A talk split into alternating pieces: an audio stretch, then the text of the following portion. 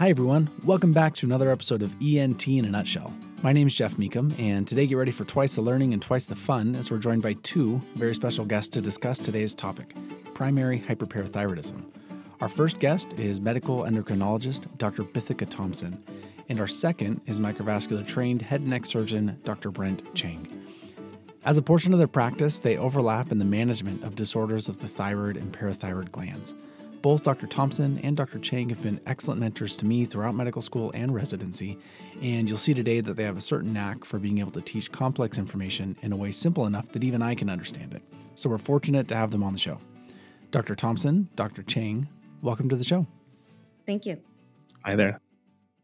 Before we start, I'll say that today's topic is primary hyperparathyroidism. And that being said, I wanted to capitalize on having a medical endocrinologist with us today. So we decided to tack on at the end of the episode iatrogenic hypoparathyroidism, which is most often associated with thyroid surgery. Though not entirely related to the subject of today's material, it should tie in nicely given our discussion today about calcium regulation via the parathyroid hormone. So, Dr. Thompson, I'll start with you. I know parathyroid and calcium physiology can be a very extensive topic, but would you be able to break down the basics of parathyroid physiology? Absolutely. So, parathyroid hormone is a 84 amino acid hormone uh, protein. Uh, it has a very short half life, about three to five minutes, and your body will secrete parathyroid hormone uh, in response to low ionized calcium. Okay, so um, when the calcium is low, uh, your body should be increasing PTH secretion. Um, and when the calcium is elevated, uh, your body should be trying to inhibit PTH secretion.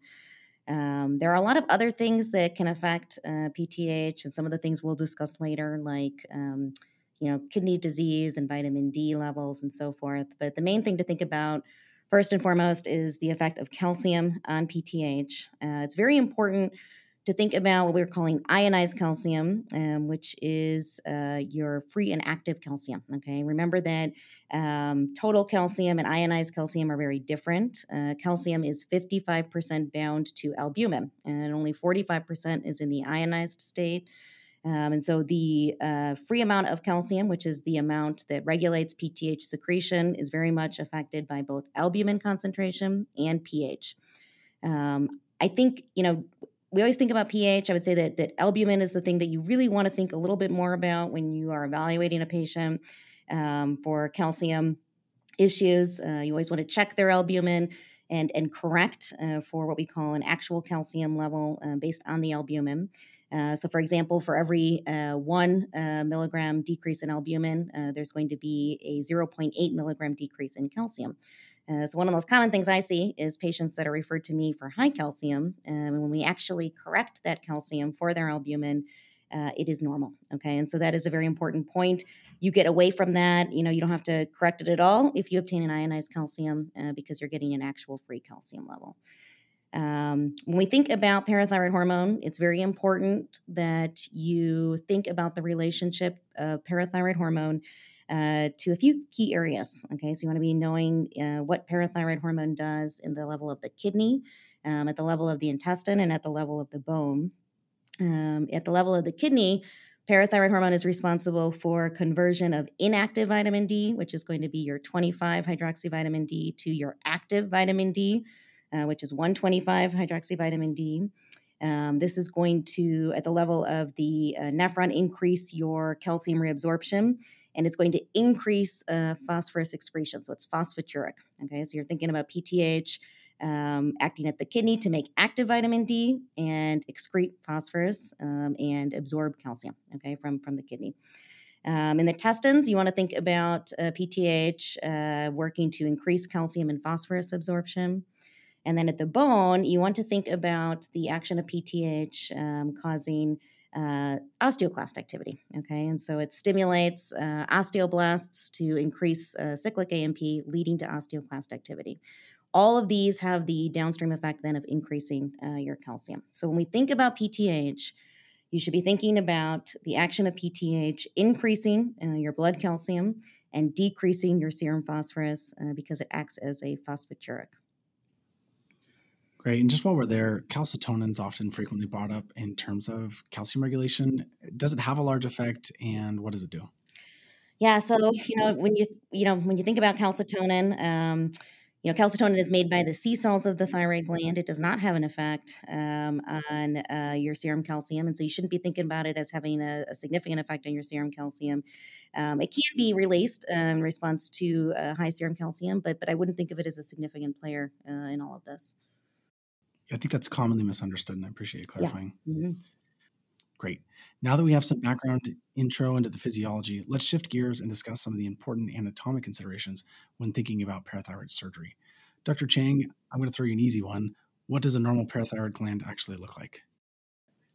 Yeah, so a normal gland is oval shaped. They're usually quite small, so uh, on average, it's probably about 30 milligrams. Um, they uh, the classic color that's talked about is a tan color, but they can be really anywhere from yellow to brown. Um, it's a little bit variable depending on your age and fat content and that sort of things. Now, another one that frequently gets asked in the operating room what are some of the important intraoperative landmarks and locations that you can find the parathyroid glands in? Yeah, so um, this is important surgically, so it's really good um, question, important concept to know. The um, classic relationship is where the glands are relative to the recurrent laryngeal nerve. So you have four glands, you have uh, two on either side, and then you have superior and inferior glands. Um, the uh, relationship is um, kind of important from a surgical standpoint. So um, I have a mnemonic for this because when you're in the operating room and you're a medical student or you're a resident and someone asks you, you don't you don't really have time to think it through. You just got to regurgitate it quickly. So the mnemonic I use is I am SLP. Um, so the inferior gland is anteromedial and the superior gland is lateral and posterior to the nerve. The other way to think about this is if you think about the recurrent laryngeal nerve in a coronal plane, the superior gland is dorsal to that plane, and the inferior gland is ventral to that plane. Um, in terms of other landmarks, so they're usually in the tracheoesophageal groove. The uh, superior gland uh, is typically found at the cricothyroid junction about one centimeter or within one centimeter uh, of the junction of the recurrent laryngeal nerve and the inferior thyroid artery, and that's reasonably consistent. Uh, the inferior gland is more variable, so most of them happen near the lower pole of the thyroid. Um, probably something like less than 30% happen somewhere between that and the thymus. Do you mind talking about blood supply of the parathyroid glands? Yeah, so the predominant blood supply is from the inferior thyroid artery. Um, this generally supplies the superior and inferior glands. You can have some collateral blood supply, so a small percentage of people will get supply from the superior thyroid artery. Um, so it, it's a little bit dependent, but it mostly comes from the inferior thyroid artery. And what about abnormal numbers of parathyroid glands? Is this common, uh, more or less than four? So it's reasonably uncommon to have either supernumerary glands or or less than the typical four. They've done some uh, cadaver studies on this, so that's obviously a little bit tricky to study. Um, the those studies will tell you that less than five percent of people have less than four glands, uh, and probably studies will say a similar number have supernumerary glands. And obviously, we can't talk anatomy without a touch of embryology.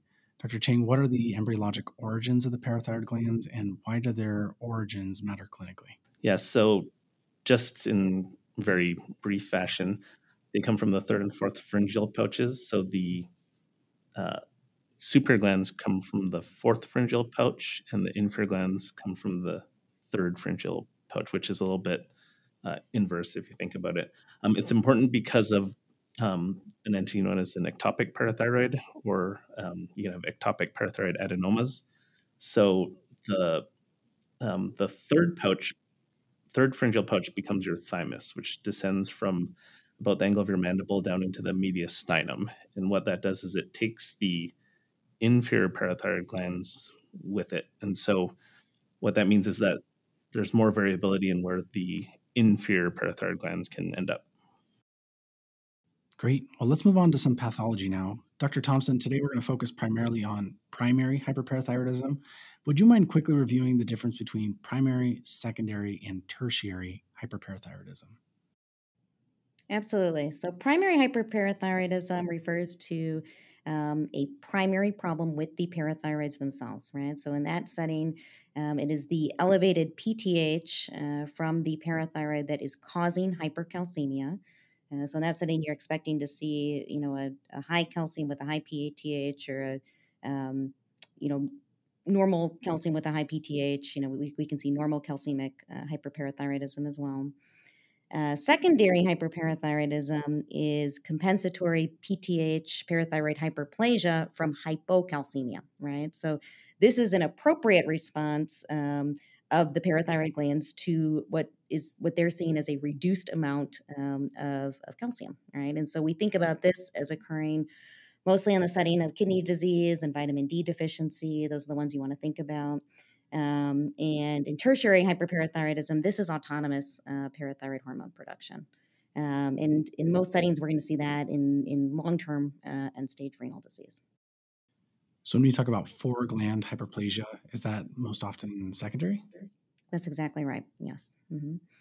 And then maybe one more question. Sorry to put you on the spot. In terms of lab values and trying to distinguish between these, is there something simple to keep in mind, or is this harder to tease out? you know it's actually it's like anything i think if you understand the physiology it's actually quite simple right so so really when you're thinking about this you want to get your calcium you know you want to normalize it you want to make sure it's, it's a real calcium you know it's an ionized calcium or corrected calcium um, you need a pth and then you want to exclude you want to make sure that if you're seeing an elevated pth um, that you know that that patient isn't vitamin D deficient, so you need a vitamin D level, and you want to make sure that the kidney function is normal. So I would say that the main things that you want to really think about up front would be your calcium, your PTH, um, your albumin to correct your calcium, uh, your vitamin D, um, and then knowing what their kidney function is. In terms of epidemiology, how common is primary hyperparathyroidism, and are there any particular risk factors that predispose someone to developing primary hyperparathyroidism? So it's quite common. You know, the incidence is about one in a thousand. Um, in this setting, uh, more common in females uh, than in males. Uh, women are actually twice as affected as men, and it occurs, you know, most commonly we start to see it uh, in the age range of about 50 to 65. Uh, so you want to think about, you know, postmenopausal women uh, would be be an area where we might see that. You know, the incidence would be higher. Um, now there are certainly, you know, kind of um, you know genetic disorders that predispose to this uh, the ones that we think about are are MEN syndromes you know um, and we'll, we can discuss those a little bit later. But but really, um, there isn't a lot of uh, risk. You know, in terms of risk factors, uh, these are, are, relatively uncommon uh, genetic syndromes. Um, and and then an entity we call familial hypocalciuric hypercalcemia, uh, which we'll discuss a little bit later. Uh, radiation exposure is a risk, um, but um, these these are very very small, um, you know, very small proportion of patients. The majority of them we, we don't know how to identify any risk factors.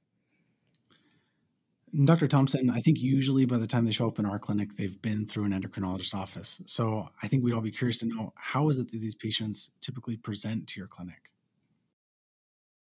Yeah, that's a really great question. Nowadays, um, these patients are coming to our clinic because usually they have just been incidentally noted to have a high calcium on routine lab work. You know, so a lot of these patients come in and you ask them all kinds of questions about possible symptoms and some of them have maybe some symptoms, but a lot of them are asymptomatic, right? So, so they're just going for their routine labs. They have a calcium that shows up as being high, um, and they get a workup. And and that's that's the nice thing about you know um, you know kind of how things work now is that the patients are getting tested so frequently that we can find this before it causes damage, right? Which is as opposed to um, you know many years ago where patients would present with a lot of these end stage kind of complications of, of hyperparathyroidism. Um, when we think about symptoms.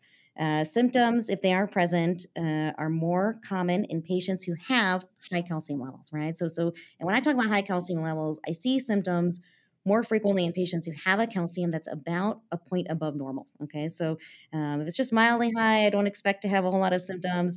And that's very important when you discuss with patients because it's very important to set, um, you know, just just to make them understand, you know, set appropriate kind of uh, just uh, you know really make sure that they they understand that it's not um, reasonable to think that going into a surgery is going to fix all of their symptoms if if their calcium is just mildly high and, and maybe their symptoms um, are not not due to their high calcium.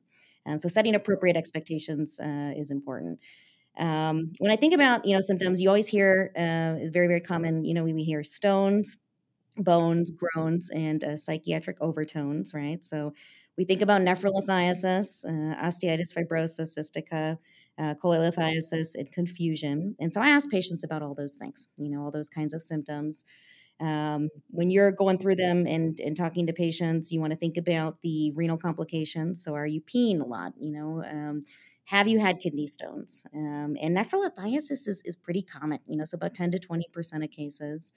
Um, you want to ask them about GI complaints, uh, constipation, dyspepsia, pancreatitis.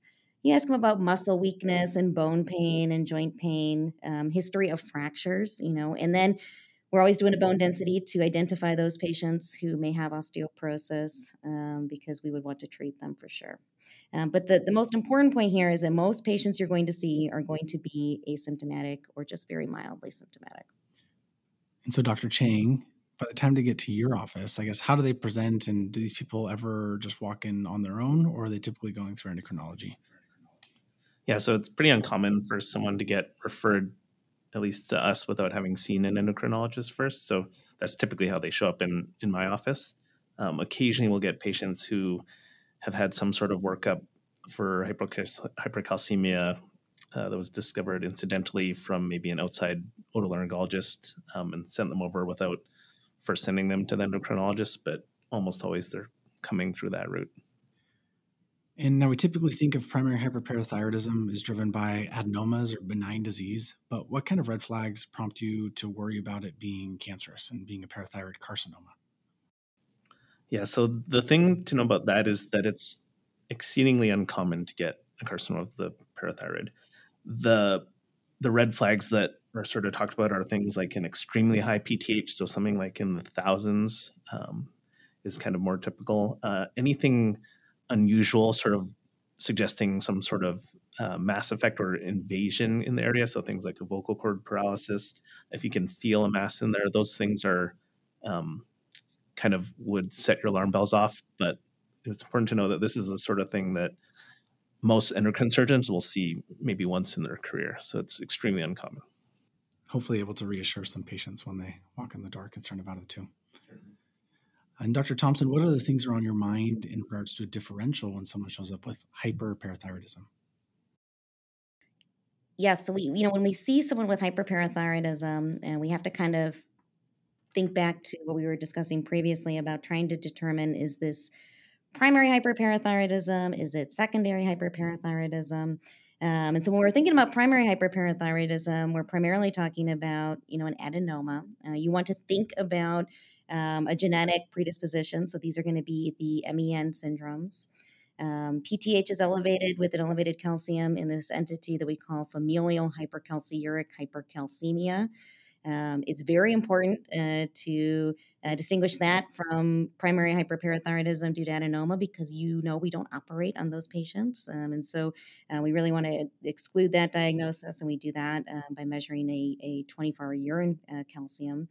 Um, and then you always want to think about carcinoma, um, as, as Dr. Chang mentioned, uh, although that's exceedingly rare. Uh, for secondary causes, uh, kidney disease is going to be by far the most common. You know, in, in the setting of kidney disease, the compensatory PTH elevation is necessary. Um, and so we, we expect to see that.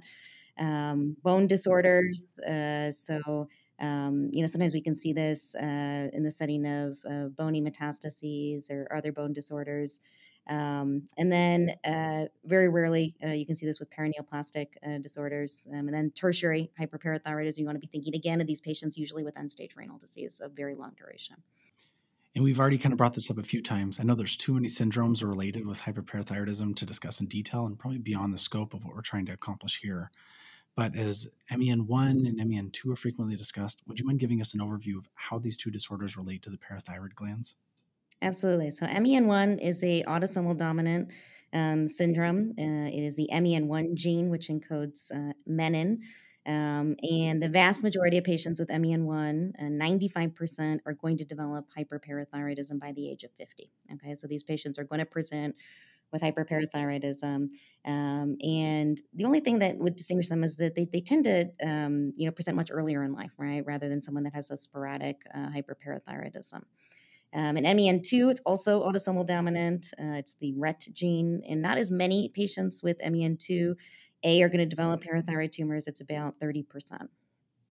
Do you find that patients that have MEN1 or two have family members that say, "Oh yeah, we already know we have this." They they had the same presentation previously, or do they walk into clinic without knowing?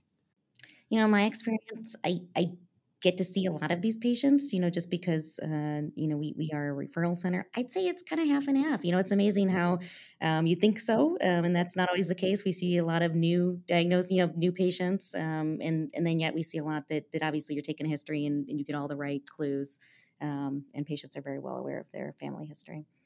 The other genetic syndrome that frequently gets brought up, we've already mentioned it here, is familial hypercalcemic hypocalciuria. Would you mind talking about that one as well? Absolutely. So, um, this is a disorder of the calcium sensing receptor. And the key things um, on, on diagnosis are that um, when you're doing lab testing, it's going to look very similar. Uh, your calcium and your PTH uh, are both going to be elevated.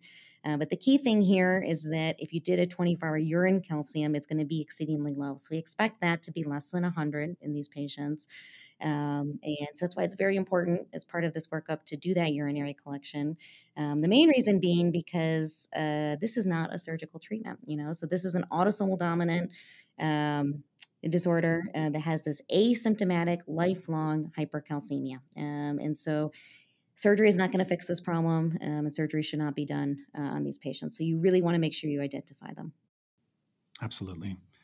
Um, next up is workup. We've already talked a bit about this, but Dr. Thompson, specifically for primary hyperparathyroidism, what do you include in kind of your panel? And do you prefer that these are ever done by us in the ENT, or would you rather them come to you and have them done right?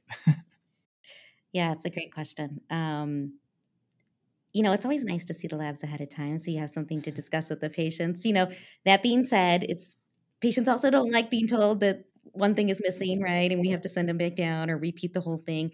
And you know, the thing about these labs is that really ideally they all need to be done at the same time, right? So you're getting a snapshot of what's happening at that time, you know. So getting all these labs and then thinking that you can just add on a mm-hmm. vitamin D, you know, a few months later on its own and it's going to you know, you're going to be able to know that that's what the vitamin D would have been when you had the labs a few months ago is is incorrect. You know, that the greatest example of that would be trying to correct a calcium level. You know, you get this calcium without an albumin and you don't know is it actually high or not.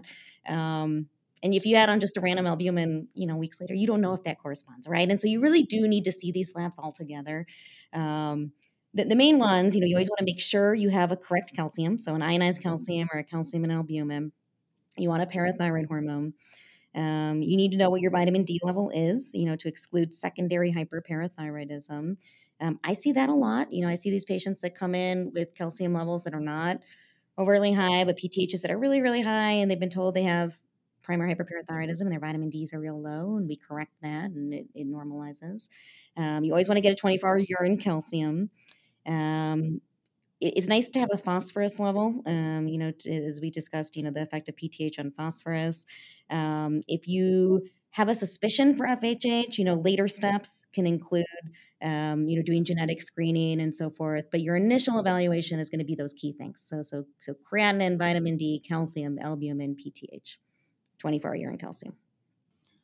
Okay, and workup also imaging is important for these, especially when deciding to go to surgery. Dr. Chang, would you be able to discuss the different types of imaging available and in which settings they might be most useful? Yeah, so there's a few things that are often done and then a few kind of more uncommon ones. So most common ones you'll see are a sestamibi scan or um, technetium 99 scan. So this is a nuclear medicine scan. This is probably the most traditional for localization, uh, historically the most accurate. Uh, you can overlay this with a CT scan. It's called a SPECT or a single photon emission CT, um, which increases the sensitivity a bit and lets you get some better cross sectional anatomy. Uh, it's got quite good sensitivity as well as specificity. Uh, this was interestingly first noted when they were doing technetium scans for cardiac studies. Um, what happens is they the patient gets injected with technetium, and then you do delayed images to look at uptake and things like your uh, parathyroid glands um, should have persistent uptake after that. Um, if you have things like thyroid nodules or lymph nodes, that can also confound the imaging. So that's one thing to take into consideration. An ultrasound is quite sensitive when visualizing anatomy of the neck. This is often done uh, either in conjunction or first. Um, it can be helpful when you're looking at things like concurrent thyroid pathology, um, as thyroid nodules are quite common. um, one thing to consider is that uh, ultrasound is um, dependent on who's doing it. So the um, the quality of your ultrasound and quality of your report is a bit dependent on the technician or who's doing it. And so, um, in the right hands, this can be a very useful tool, um, but it should be interpreted with that that there is some variability in it. Um, you can also do intraoperative ultrasounds as well. Um, the other things you'll common, commonly see are a CT scan, which is kind of uh, bread and butter for just cross sectional neck anatomy. Um, they often can be helpful. Uh, things like parathyroid glands or small adenomas can be missed by this. And so there's also something called a 4D CT scan, which is relatively new kind of imaging technology that is a CT scan done where you're essentially timing it with different phases of contrast so that you can see um, different uptake. So traditionally, that's with you get a non-contrast scan as well as a um, an arterial phase and then a delayed venous phase. And so the the 4D or the fourth dimension that's talked about is actually time. It's sort of how it's um, why it's called that. Um, it can be quite sensitive and is, is I think um, being done more and more frequently these days. Uh, things like MRI and PET scans can be done and, and can help you localize a parathyroid. Um, however, those are kind of uncommon for, for this presentation, so usually not done.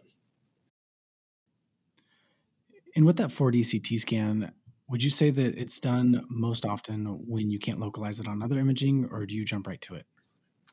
Uh, I would say it's usually kind of a backup thing for either um, non uh, something that doesn't localize on the initial scans, like a sestamibi and an ultrasound, uh, or something unusual like revision case or persistent disease. I I personally don't order a 4D CT scan right away, but I do think it can be helpful in those cases. So things like non-localizing, or um, we'll often see things like discrepant imaging, where the ultrasound says one thing and then the sestamibi doesn't quite corroborate it. So I think it can be helpful in that setting as well.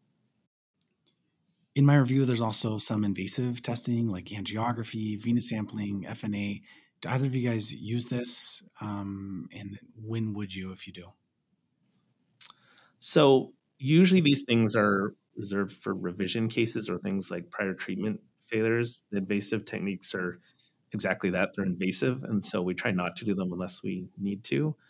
Um, I will say the ones like uh, central venous sampling are kind of not commonly done these days. Uh, one that uh, I consider not that invasive is the FNA, like you're talking about. So you can do a PTH washout. So they can sample something and then send a PTH off that sample. And it's the same morbidity essentially as an ultrasound guided needle biopsy and can be very helpful for things like revision cases or um, difficult to localize parathyroid adenomas.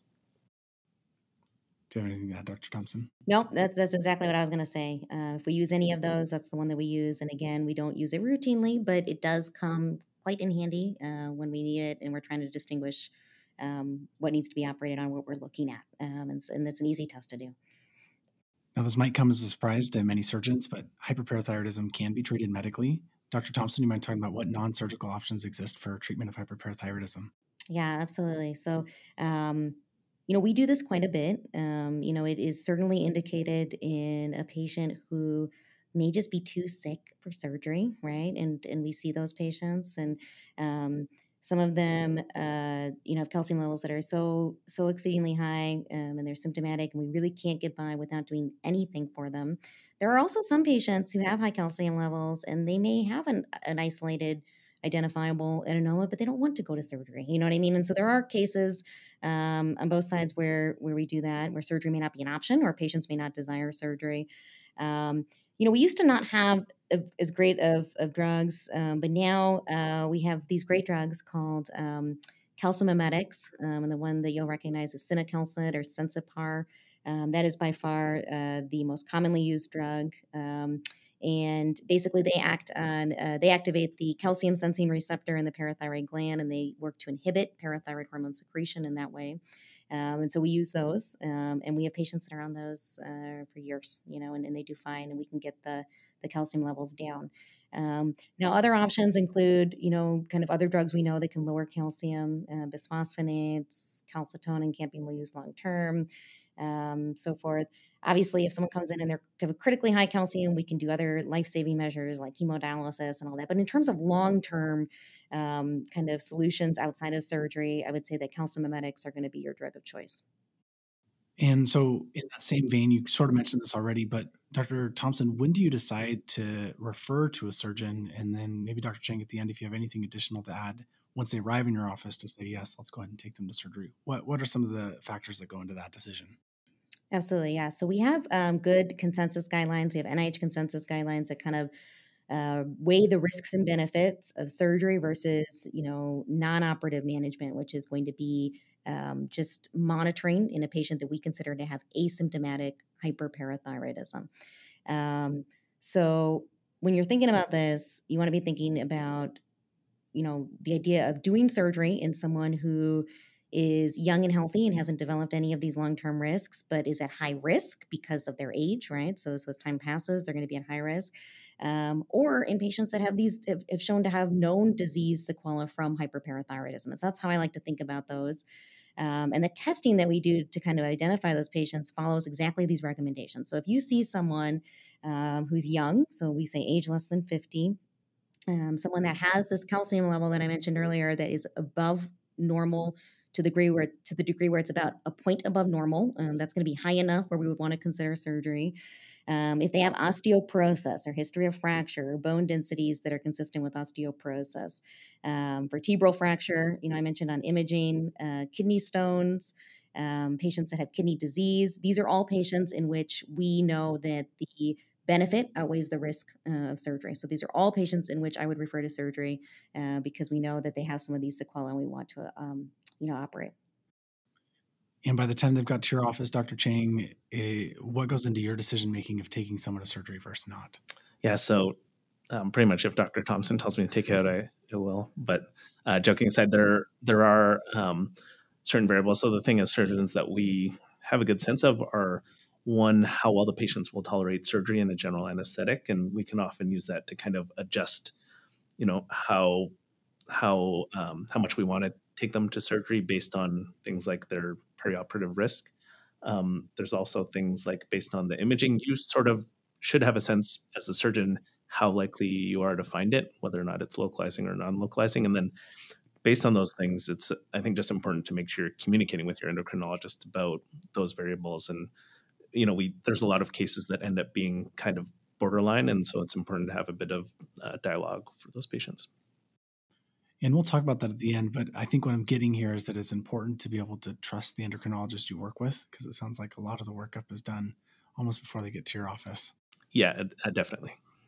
Um, and in regards to once you've made the decision to go to surgery, Dr. Chang, what goes into your decision preoperatively or maybe intraoperatively deciding when to start with a unilateral neck exploration for single gland excision versus like a four gland exploration?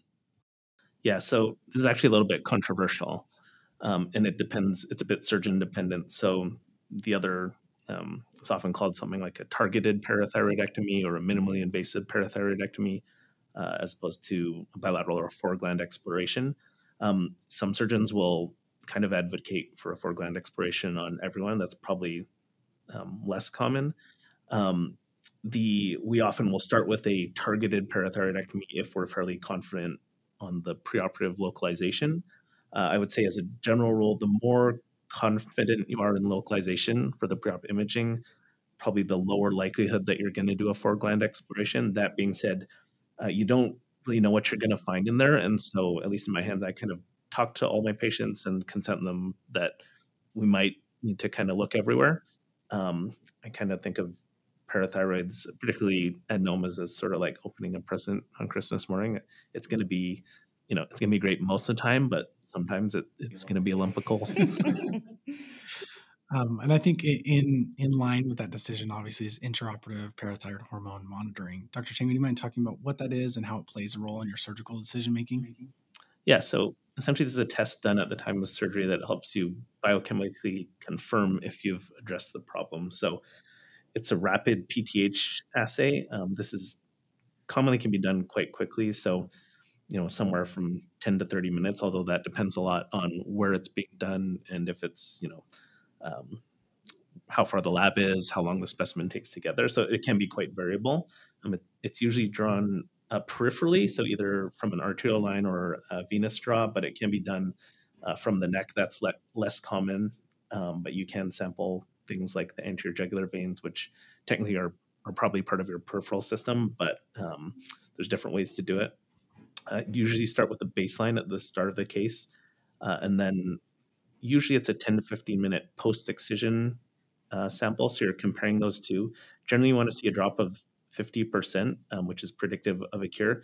That being said, it depends what you're starting with. So you also want to see it drop into the normal range. And probably for most cases, you want to see it go closer to less than 30%. That obviously is. And just to clarify, you can also draw it from arterial sources as well, right? Um, that's probably also a little bit controversial. It, it um, from a peripheral sample, it probably doesn't make a difference. So the most common ways we do this are sometimes at the start of the case, the anesthesiologist will put in an arterial line because it's easier to draw multiple samples. Um, but you can also just stick a vein for it, and both are are shown to be pretty accurate. All right. So as I mentioned, though less likely in parathyroid surgery, uh, then in thyroid surgery, postoperative hypocalcemia is a potential complication of parathyroid surgery. So while we have Dr. Thompson here with us, I thought we'd capitalize on it and discuss on postoperative, usually transient hypocalcemia and hypoparathyroidism and its management. So, Dr. Thompson, first and foremost, what are the symptoms of hypocalcemia and when does it become an emergency and when it can be managed in the outpatient setting?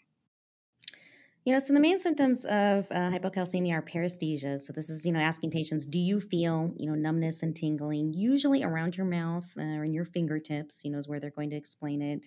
Uh, it can lead to muscle cramps and tetany and seizures. Um, but but mostly you ask patients and they say, yes, I, I, have been noticing I feel a little numb around my mouth or my fingers. And this is a new feeling. So so they're usually, um, you know, quite on top of that and, and can tell you they're feeling that. Um, you know, we test this clinically, right? So, so we use, um, you know, certain diagnostic uh, Chvostek sign, which is this twitching of uh, the facial muscles when you tap on the facial nerve.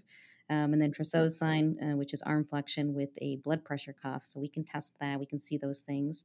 Um, if it gets real low, it can lead to EKG changes, right? And it can be um, deadly, you know. And so when we think about hypocalcemia, usually we're monitoring these patients. And if we start to see uh, if, if your calcium is is less than seven, you want to be monitoring them very closely in a hospital setting and, and replacing their calcium and um, often their calcitriol uh, and really uh, watching for these things. Um, if you know, usually this is going to show up after surgery. You're going to kind of know it's a problem. You're going to see it falling, and so you can anticipate that, and then you'll know who you need to follow closely. But um, you know that's where we would think about it being emergent and and maybe send in you know that's where you tell a patient you need to go to the emergency room and get get admitted to the hospital.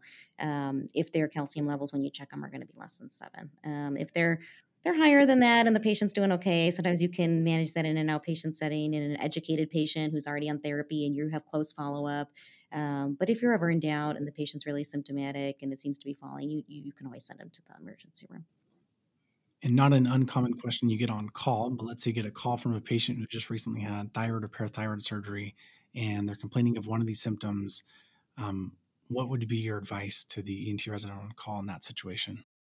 Yeah, so the first thing you always do when you're talking to a patient and they have these symptoms is you tell them to take some calcium. Okay. And so this is something where just in follow up for patients have this as a chronic issue, it's just something you always want to emphasize to them. You know, if you feel these symptoms, take take some Tums, you know, take take a you know, take a gram of calcium see if they go away. Um, and, and so that's something that you can do right away.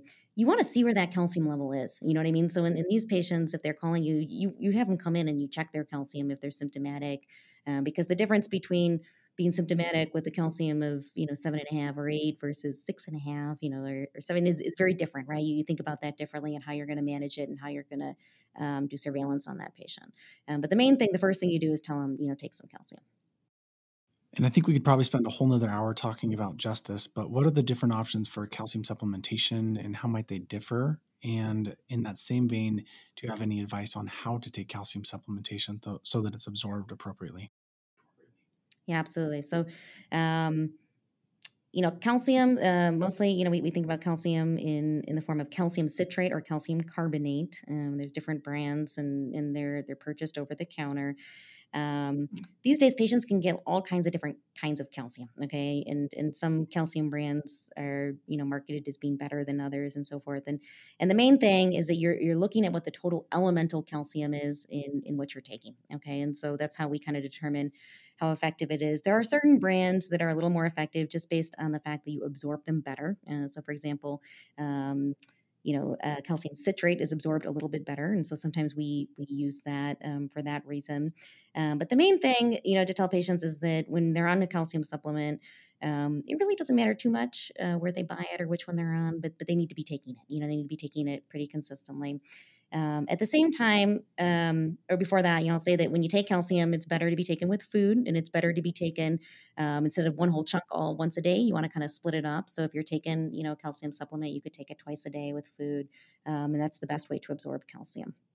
Um, keep in mind that calcium is is just calcium. Uh, when we think about why someone has low calcium um, in this setting, um, if this is going to be persistent, um, or even in the short term setting, uh, you have to remember that the issue here oftentimes is that parathyroid hormone um, is is low or gone. Okay, so if we're if we're talking about hypocalcemia from hypoparathyroidism, um, when you think about what parathyroid hormone does, remember that it is responsible for activating vitamin D, and without that activated vitamin D, you can't absorb calcium from your diet and so forth. And so in those patients that have profound and persistent hypocalcemia from hypoparathyroidism, it is not enough to just replace their calcium. You have to replace um, their um, activated vitamin D, right? Because they don't have PTH to do that job. And so that's where calcitriol comes in. And so when you see these patients um, after surgery, you might put them on calcitriol and calcium.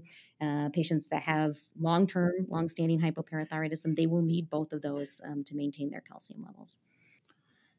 And do we expect postoperative hypoparathyroidism in the iatrogenic setting to recover? How long does it usually take? And at what point would you consider it permanent hypoparathyroidism? You know, so the overwhelming majority of patients with postoperative hypoparathyroidism are going to recover. Um, usually, uh, they will recover within the first couple months after surgery. And and when you see these patients, you know, back in clinic, you, you can notice their calcium levels are looking better, and you can stop the calcitriol. And usually, you can do that safely. Um, but there's always some that don't. And, and a lot of times uh, this is uh, predictable um, based on how extensive the surgery was, you know, or, or the, the kind of why the surgery was being done. If it was done for, you know, recurrent, for example, thyroid cancer, or, you know, where, where you expect that, that maybe you remove these glands or that they weren't easily seen, you know, so a lot of times um, we can expect it. But I'll say that you know sometimes this happens you know we don't expect it and and it does happen and so it's something you have to be aware of and, and certainly test for um, and know that you have to replace both calcium and calcitriol Moving back to parathyroid surgery specifically, so another complication important to parathyroid surgery is that of hungry bone syndrome. Dr. Thompson, what is it? Who's at risk for developing it, and how can it be recognized and treated?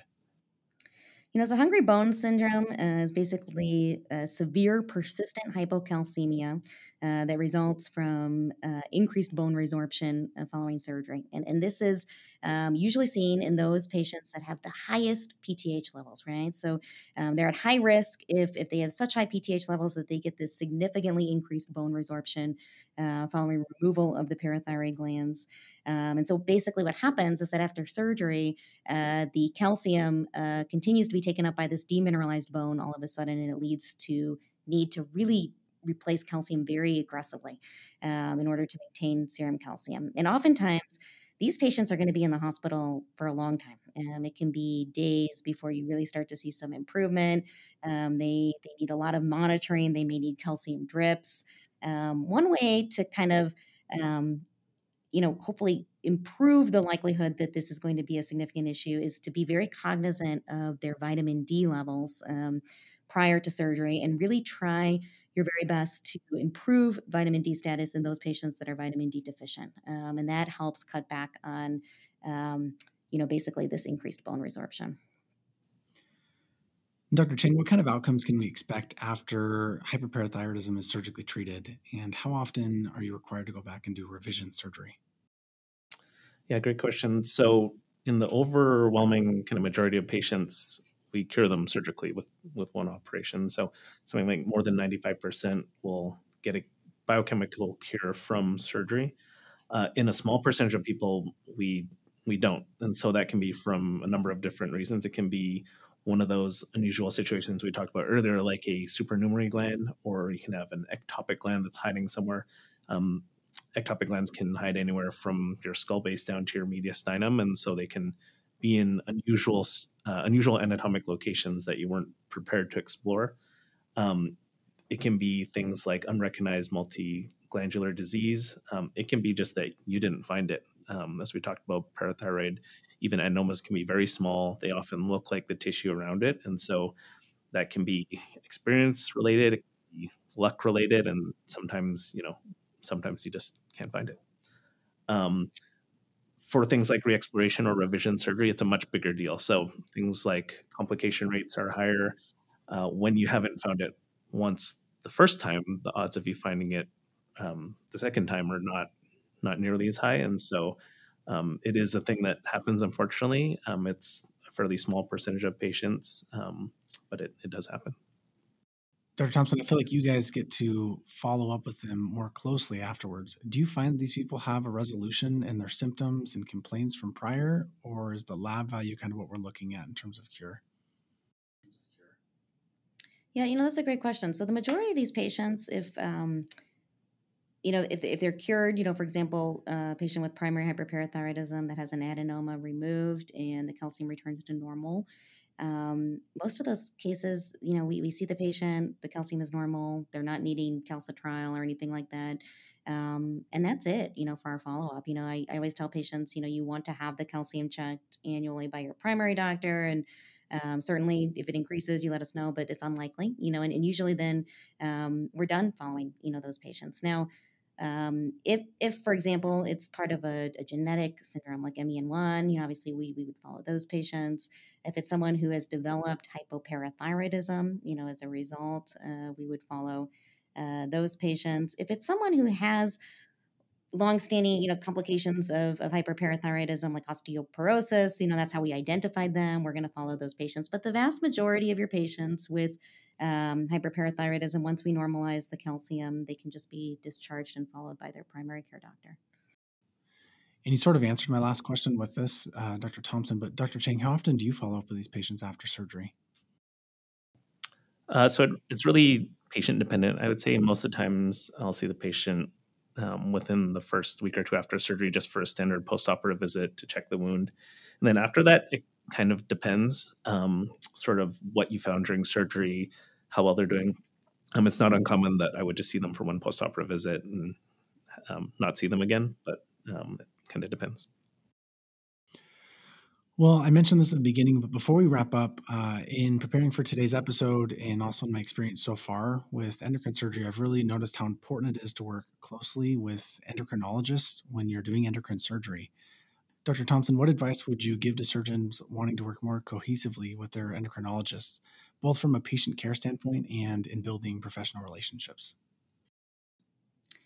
You know, I found that it's very um, important to have effective communication um, with with your surgeon. You know, some of these cases, in my mind, seem very clear cut. You know, I mean, it's it's someone that has an adenoma. We we identify it on imaging. You know, I send it. It's, not a big deal. But a lot of these cases, there's all kinds of things that are are not clear. You know, or we're wondering about, or wondering should we do this, or should we do you know remove three and a half glands? Should we remove one gland? Like what you know, what? What's all kinds of questions, and a lot of times um, discussing them, you come up with a better plan than you had before, you know? And, and I think that um, not only just for, for planning for surgery, but then keep in mind too that some of these very complicated patients, especially um, we help in the hospital following these patients and we help manage the hypocalcemia and so forth. And so preparing patients to have a better outcome is something that that we can help with as well. You know what I mean? And so when we have this open communication um, with our surgeons, I think that the patients are better prepared um, and they're in a better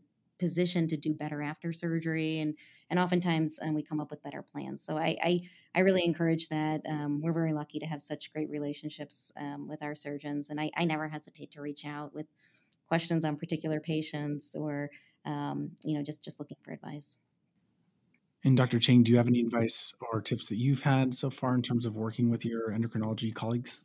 Yeah, definitely. So, what I tell my residents um, is that your endocrinologist is smarter than you. And that's not not meant to be a controversial kind of put down statement. It's it's really just an objective fact, and so I think it's important to to rely on the people that are smarter than you. Um, the um, the other thing I have to add to that is that um, I, agree communication is key, but as surgeons, it um, one thing we don't always think about is that it can be we can be hard to communicate with.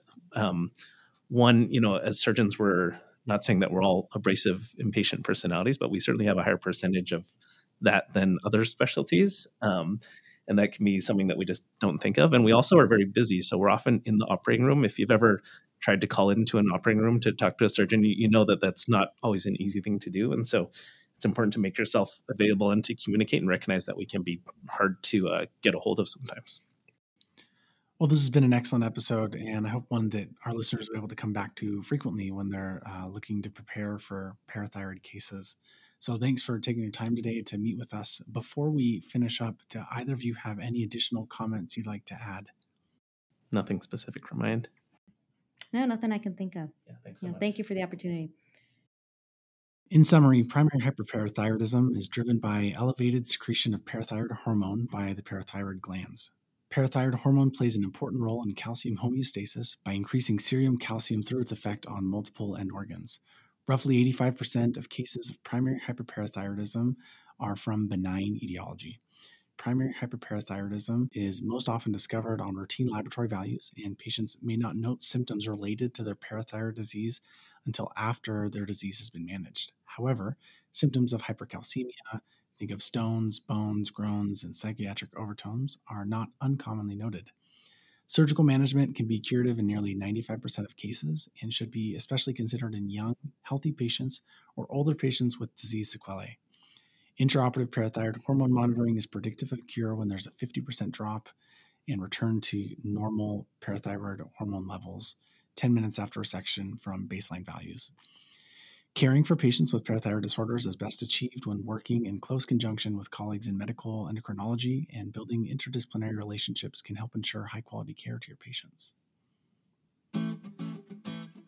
And now we'll ask our questions. First question What percentage decrease of intraoperative parathyroid hormone levels is predictive of cure for hyperparathyroidism? And how many minutes after resection is this typically taken? Drop of intraoperative parathyroid hormone should be reduced by at least 50% or greater and or into normal ranges of parathyroid hormone levels. This is usually taken about 10 minutes after the parathyroid gland have been excised. Next question What is the anatomic relationship of the superior and inferior parathyroid glands in relation to the recurrent laryngeal nerve? You can think of the mnemonic I am SLP. The inferior gland is anteromedial to the nerve, and the superior gland is lateral posterior in relation to the recurrent laryngeal nerve. Last question What are the NIH consensus guidelines that favor surgical management of hyperparathyroidism? Overall, these favor operating on healthy patients who are young or in older patients with disease sequelae. The NIH consensus guideline do state more specific guidelines, including age less than 50, calcium one point above the upper limit of normal, or a DEXA with a T score less than negative 2.5 at the lumbar spine, total hip, femoral neck, or distal radius. Um, having a vertebral fracture on imaging, having kidney stones or nephrocalcinosis on imaging, having a creatinine clearance less than 60 milliliters per minute, or having a 24 hour urine calcium greater than 400 milligrams per deciliter, and increased stone risk on stone analysis. Okay, well, that about wraps it up for today. Thank you all for tuning in, and thanks, Dr. Thompson Dr. Chang, for your time. We'll catch you next time on ENT in a Nutshell.